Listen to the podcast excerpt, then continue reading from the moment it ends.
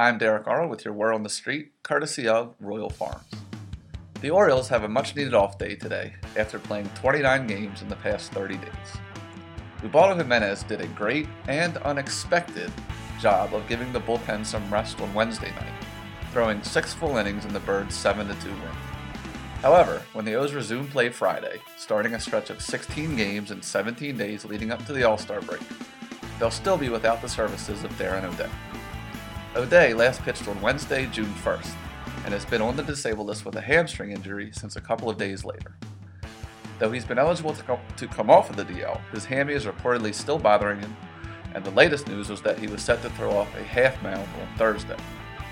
Optimistically, the O's could expect to get him back about a week before the team's break for the Midsummer Classic. There have been several situations in the interim where O'Day's absence was glaring. In addition to the instance on Tuesday night against San Diego, where we could have used one of his patented Houdini acts to escape a bases-loaded no-outs jam, there have been more subtle ripple effects of having Darren unavailable. Buck Showalter has been forced to either use Brad Brock more than he'd like, or to go with other options in situations that have been much more pressurized than those those players are used to.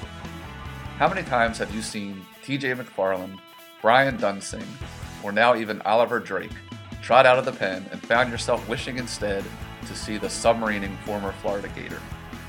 Here's hoping that O'Day's throwing session was productive and pain-free today, and that he's now on the fast track to rejoining the Birds. There's no denying that the team needs their thirty-one million dollars man sooner rather than later.